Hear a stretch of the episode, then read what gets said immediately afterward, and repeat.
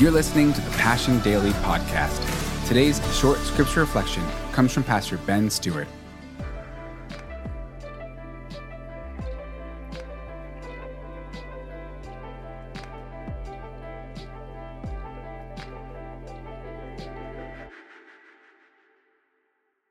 Of how to kill a bad habit.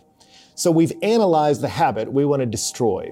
We've seen the pleasure that it offers and the pain it promises to alleviate. We've known our enemy. Now we know how to combat it. One of the first and arguably the best tool that we're given is to eliminate the moment. Eliminate the moment. Jesus said it this way in Matthew 26, 41. Watch and pray that you may not enter into temptation. The spirit is willing, but the flesh is weak. What Jesus is pointing out there is where to draw the battle line. He says, he doesn't say, watch and pray that you may not sin. He said, if temptation, thoughts solicited to our mind that stirs our affections, if that gets us to enact the will, where we move towards this desire that ultimately brings death, the outcome we don't want, he says, watch yourself. The moment where the thoughts are in your mind and your affections are being stirred, that's called temptation. And when we're lured and enticed by temptation, when we unite with that desire, it gives birth to sin, and sin brings forth death. So if I don't want to sin, if I don't want to engage in that addiction, if I don't want to keep repeating that habit that is hurting me, Jesus draws the battle line at temptation. Eliminate the moment where the thoughts come into your mind that stir your affections. James Clear talks about this in his book, Atomic Habits. He talks about being aware of our environments because there are cues in our environment that kickstart a craving. We don't know we want something till we see it. I know that's the case for me. I don't walk around thinking about chocolate cake, but if I ever see one, suddenly I want it, and the craving is strong. He makes the note that marketers know this. So, Coca Cola, 45% of their sales come from end caps in grocery stores because they know if you're walking by and I can put my product in your field of vision, you are much more likely to buy it. He tells the story in his book of a of a cafeteria in a hospital that wanted to be uh, more health conscious. And so they put the sodas out of view and put the waters in view, and purchasing of water went up by 25%. With no marketing, just putting it in your field of vision. He called it choice architecture. And I want to challenge you be the architect of your environment, not the victim of it. One of the first and best ways we can fight against our habits is by eliminating the moments that lead to them. Choice architecture. So many of us shame ourselves for lack of willpower when really what we need is forethought. It's fascinating. Sun Tzu, in his book Art of War, talks about this. There's actually little in the book about actual combat and fighting. It's more about not positioning yourself where the enemy has the advantage. So much of the book is don't linger in dangerously isolated positions. If you're in a place that's not going to help you succeed in battle, get out of there. Reposition yourself where victory is much more likely.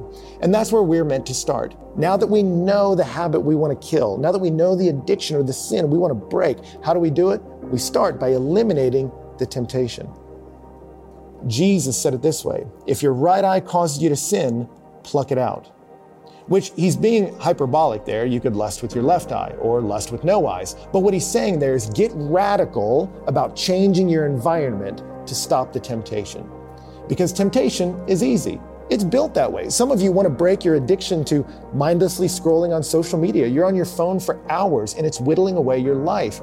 Let me tell you something. It's built to keep you in. That's what the endless scroll is for. It's built to make it easy. You have to make it hard by changing your environment. I remember Donna and I took our kids to a cabin uh, for a few days, and, and we marveled at one point that our children weren't asking to watch TV. And we're like, they always ask to watch TV. Why are they not asking? And we realized, oh, because there's no TV here. And so they didn't see a TV, there was no cue, it never kickstarted that craving. So they made up games, drew pictures, played board games, wrote songs together. I mean, we were Little House on the Prairie. It was adorable. It was so awesome. And we realized, you know what? We weren't geniuses. We just changed the environment and it changed our behavior. And for many of you, that's where it starts. Uh, you don't want to keep mindlessly snacking? Get some of those snacks out of your house. I tell my wife that. You got to stop buying snacks that I like, or you'll kill me, and it will be your fault. So you got to change what's in the kitchen. Uh, for some of you, your addiction is staying up too late because you're on your phones at night, or maybe looking at images, pornography, and you want to stop that. Get your phone out of your bedroom. Get the screens out of your bedroom. Don't lay there and try to fight with willpower while you're at your weakest moment. Eliminate the source of temptation from that space. I know for me, when I was young, I uh, wanted to study the Bible more, but I would always end up watching TV. So I just got the TV out of my house, and that's where I learned some of my best Bible study habits. Donna and I, when we were first married, wanted to spend more time together. So we would put our TV in a closet. So if we wanted to watch a movie, we had to pull it out, hook up all the cords, and then watch a movie.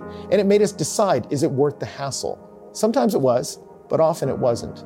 But deciding we're not the victims of our environment, but the master of it, and we will architect our choices, helped us be the kind of people we want to be. So I want to challenge you now that you've analyzed that habit, that temptation, that addiction, the thing you want to kill, how can you change your environment to make it much less likely for you to do that thing? That when you feel that pain, you go to a different source. Maybe you pray instead of chase that pleasure. One of the ways to change the environment is to invite somebody else in. Ask someone to pray with you about it. Watch and pray that you may not enter into temptation. Invite God into the process and maybe one other trusted friend of how can I change the architecture of my choices? And you just might see some immediate and very encouraging results right away. Work on it, and we'll see you next time. Do you feel frustrated by a pattern of personal failures, overwhelmed by a chaotic culture, or disillusioned by a lack of meaning in everyday life? Your struggles do not mean you're doomed. They're actually a sign that you are alive. Now it's a question of whether you will struggle well. Rest and War is a field guide, a book of ancient methods of transformation transposed into a modern key that offers biblical and practical guidance to battle what's holding you back while building what will propel you forward, to trade patterns of thinking that diminish intimacy with God for ones that encourage it. Life is hard, but there are promises to grip, strategies and tactics to employ, progress to be made. Flee evil and pursue intimacy with your Creator. Uproot what is broken and cultivate what is life giving. Make war on what is destructive and rest in the God who loves you. Are you ready to walk elegantly through the battlefield of life? Order Rest and War today at restandwar.com. Thanks for listening to the Passion Daily podcast. And don't forget to rate and review our podcast wherever you stream it. You can also subscribe to the Passion City Church and Passion City Church DC podcasts for our full messages every Monday.